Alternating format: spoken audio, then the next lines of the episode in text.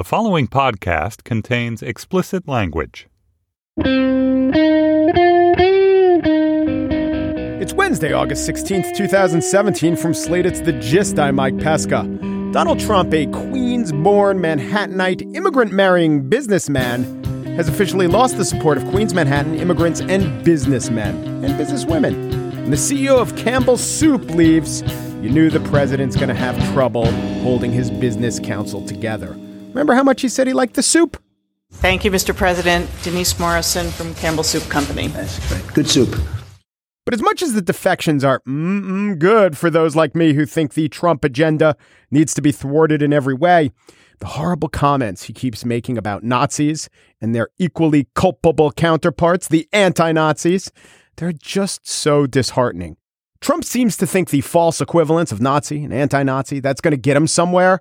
But just judging by general discourse, I don't hear anti Nazi being put in the same category as Nazi. You know, oh my God, I used to say lay instead of lie. Stop being such a grammar Nazi, or just as bad, stop being such a grammar anti Nazi. Doesn't work. And to get a sense of the sheer depravity of everything Trump is defending, think about this fact. No one ever has to use any analogies to define how bad the Nazis and the KKK are, right? So remember with uh, the Google memo, you would say, well, saying that women aren't into tech, well, that's a little like saying blacks lack intelligence. Or, you know, when you call a person of a certain ethnicity, a certain epithet, that's like calling a black person the N word. But none of that's going on in this case. There's no need to point out, you know, defending Nazis and Klansmen, that's like, no, no, that's not like anything because the worst you could do is to defend Nazis and Klansmen. They are the worst thing. You can only analogize down. And another thing about this Trump press conference, forget any of the racial insensitivities expressed. Just think about this. Has a president ever told the people in such explicit terms that I'm lying to you? Listen to this statement about statements. Because I want to make sure when I make a statement that the statement is correct. And there was no way, there was no way of making a correct statement that early. I had to see the facts, unlike a lot of reporters. Unlike a lot of reporters, Nazis were there. I didn't know David Duke was there. I wanted to see the facts. And the facts, as they started coming out, were very well stated. In fact, everybody said his statement was beautiful. If he would have made it sooner, that would have been good. I couldn't have made it sooner because I didn't know all of the facts. And having learned the facts, he made a new statement on Monday, which he was really intent to point out yesterday. He believed less than the statement he made Saturday, right? When he did mention the KKK, the Nazis, when he was clearly reading from a teleprompter trying to clear that up. It was obviously a lie. And he was just telling us that it was a lie. He was telling us how great his original statement was and how it didn't need any clarifying. The statement that he read afterwards read, he didn't believe it. He's telling us that he was right all along, as he always is. And whenever you see him reading from a teleprompter, a clarifying statement, please think of it nothing more than artifice or a hostage video or a sop to Ivanka's Upper East Side friends. Like doing pickups after a taping of The Apprentice, just reading lines to satisfy the cameras. We haven't even got to the racism. How does it help Trump? Does it help Trump? And that is the subject of today's spiel. Donald Trump, stupid racist or strategic racist? Those are the choices. I'll help you decide. But first, you know, Donald Trump is certainly sui generis, but he's also part of an international trend. You may have noticed I've been devoting many segments on this show to try to understand populism and the elements of populism from an international perspective. So I'm having on an Israeli political scientist who studies policies which go way overboard, overkill, but he argues these policies that go way overboard, that may be a feature and not a bug.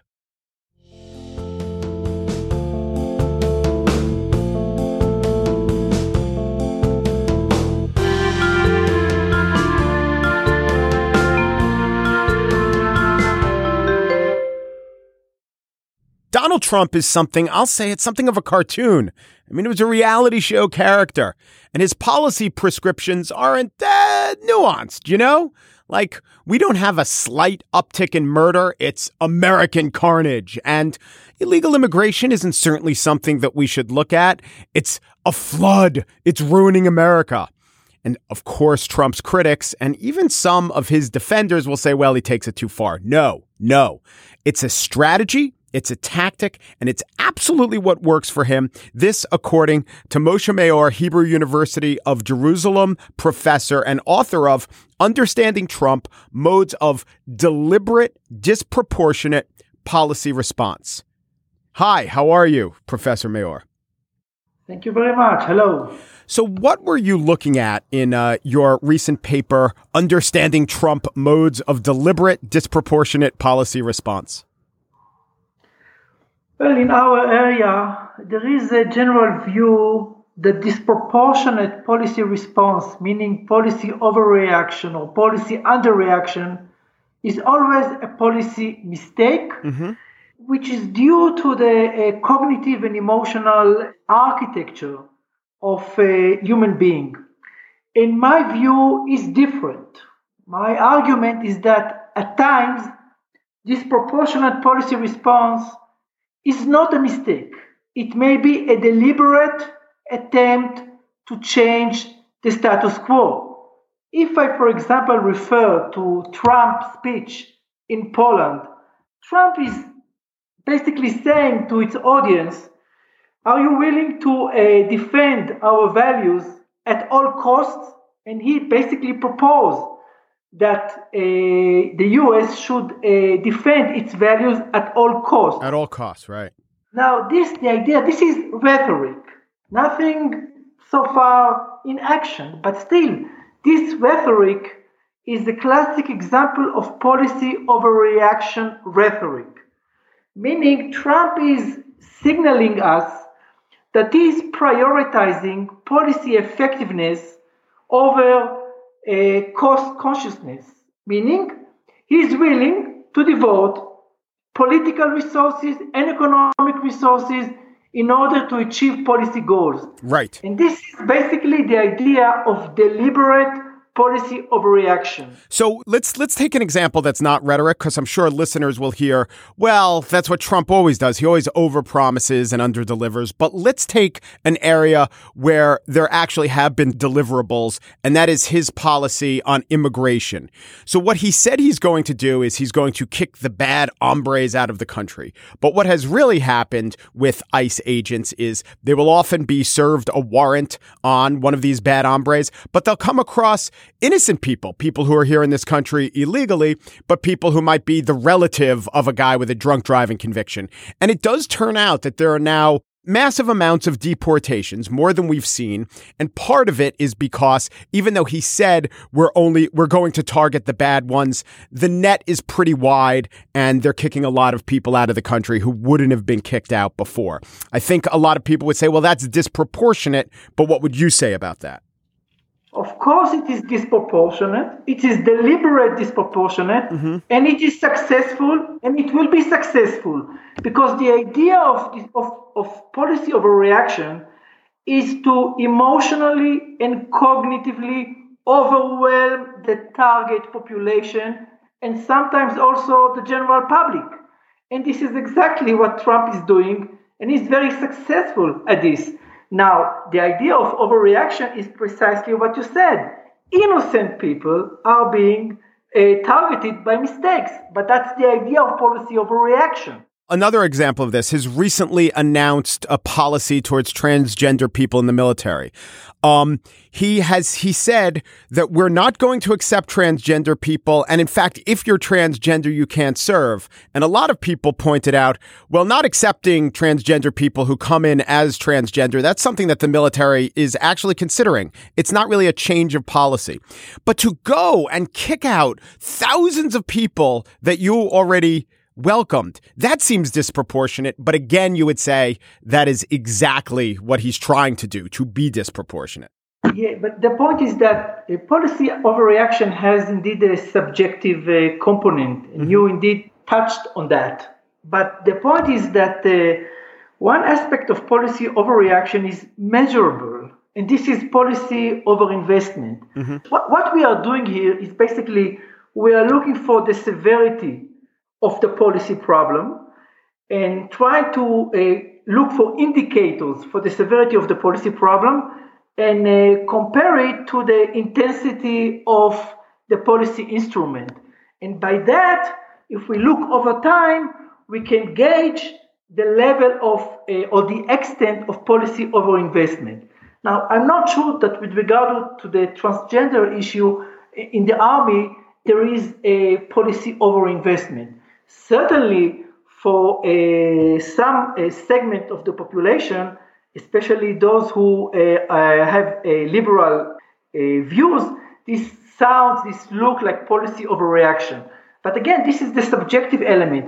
You see, when we talked about disproportionality of policy, the idea is that the disproportionality of policy carries with it moral baggage. Mm-hmm.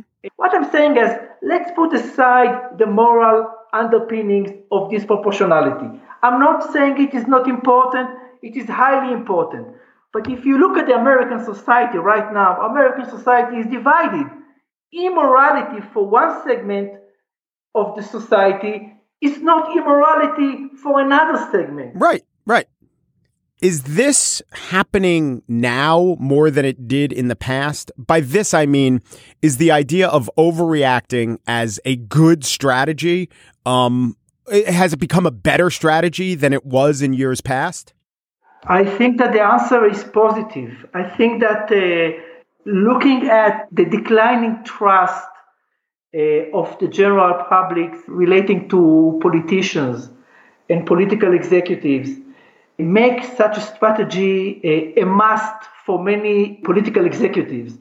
The moment there is a problem, a policy problem, serious policy problem, and a political executive is confronting a skeptic public, the political executives has to overreact, overshoot in order for uh, his or her actions to be perceived as proportionate.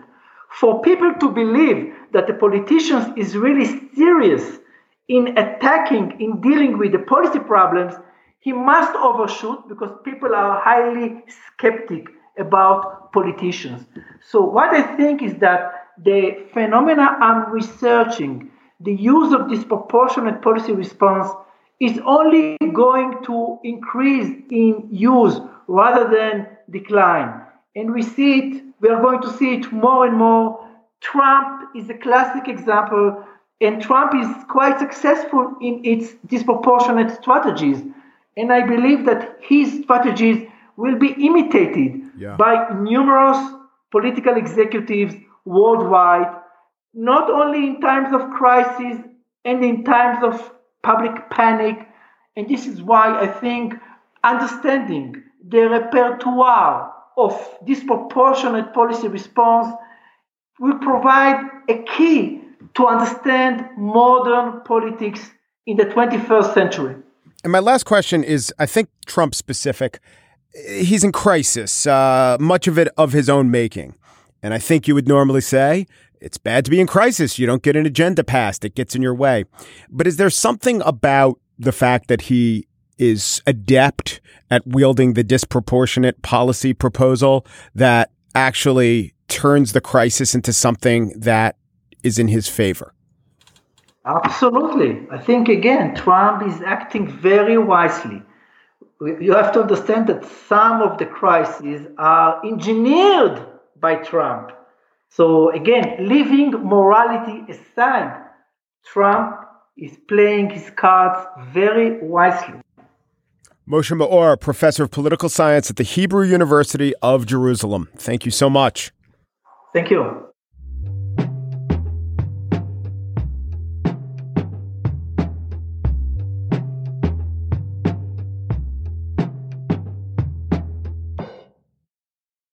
And now the spiel Donald Trump, stupid racist.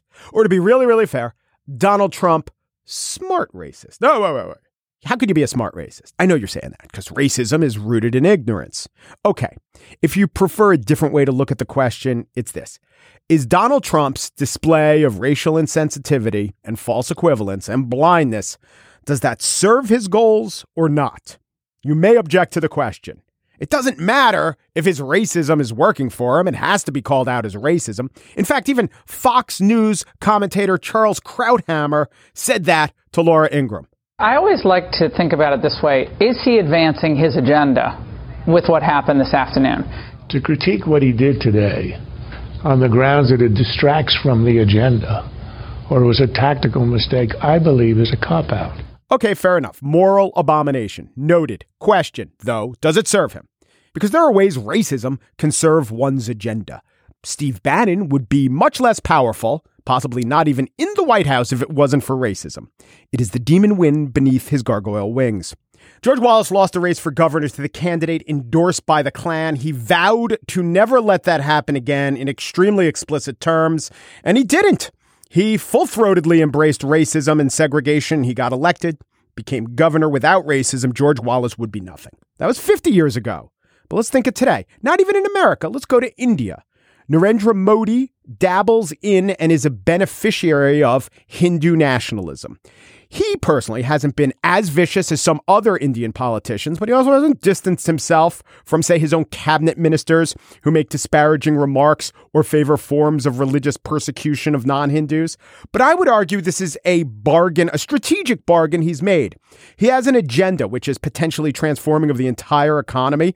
And to get this agenda enacted, he needs popular support. He's leaning on Hindu nationalism to boost his popularity, and he's using his boosted popularity to enact reforms. That said, it certainly is playing with fire. And to change the words Hindu to Muslim, we could be talking about Erdogan in Turkey in the beginning of his reign. Now that guy's just a quasi dictator. So, so with that all noted, the question is: Is Donald Trump helping himself at all in ways that we in the more liberal and moderate precincts of America can't even fathom?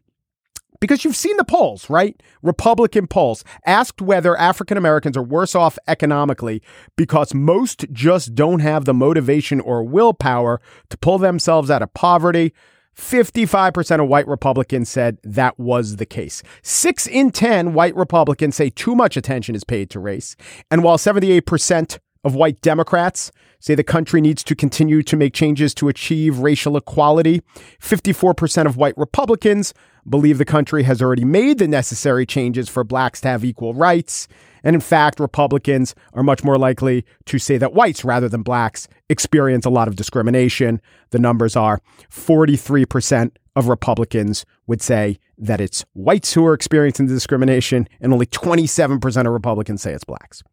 And we know that Donald Trump has given up on being the president of all of America. But even as the president of white America, is he helping himself? And I say no, and here's why. The vast majority of white Americans, whether or not they hold racist attitudes, want to see themselves as non racist. The usefulness of the KKK and the Nazis to a strategic racist is that they provide cover for less overt racist policies. Take over policing. Maybe I would call that racist, but the defenders would say, racist? Come on, it's not like I'm a Klansman or anything. You need the Klan and the Nazis out there to justify your covert racism. And this is why the dog whistle was invented. The point is, it can't be heard by outsiders. Trump may think he's engaging in dog whistling by shifting the blame to anti fascists, but he's really just calling out the dogs in a pretty clear voice. Then there is the issue of Confederate statues. Was George Washington a slave owner? So will George Washington now lose his status? Are we going to take down, excuse me, are we going to take down? Are we going to take down statues to George Washington? How about Thomas Jefferson? What do you think of Thomas Jefferson? You like him? Okay, good. Are we going to take down the statue because he was a major slave owner?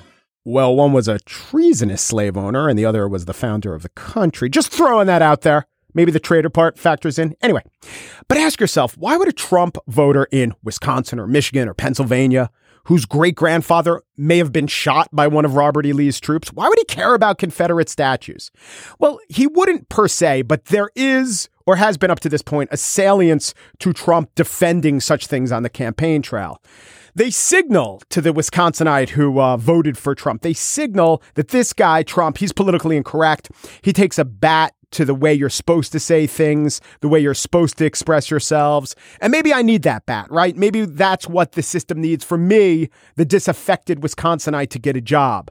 That is the frame they would be looking at Robert E. Lee veneration through. Like, it's similar to how Trump eats steak with ketchup. I mean, who cares? It does nothing to get the Pennsylvanian some work or the Wisconsinite's kid off opioids, but it does signal, I'm one of you.